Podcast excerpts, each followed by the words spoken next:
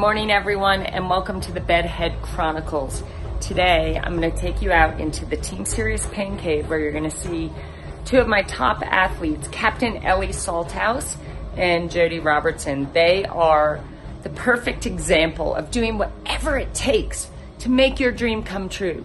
Do you have dreams that you want to make come true? Well, this is what's required. You must get out of your comfort zone every single day. Live there even. You must be afraid, but do it anyway. Have that fear fuel you. Have that fear tell you that this matters to me. You've got to not only get out of your comfort zone, you've got to not only be afraid and do it anyway, you've got to be willing to fail. Because when we fail or when we fall short of what we're trying to do, that's when we learn, that's when we grow the most, that's when we learn more of what we need. These girls and every single one of my athletes do this every single day. If you have a dream that you want to come true, you must be willing to lay your soul down for that mission. This is what these girls and every single one of my athletes do every single day. So I'm going to take you in so you can see them. Here are some of my many athletes that have done the same.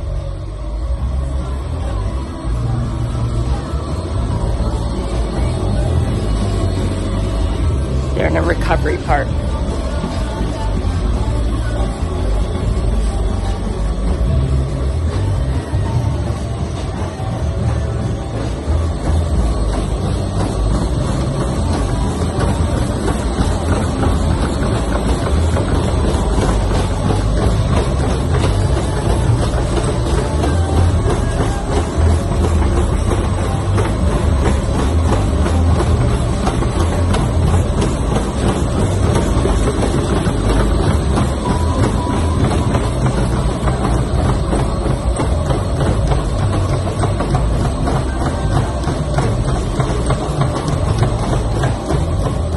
What time do they get up?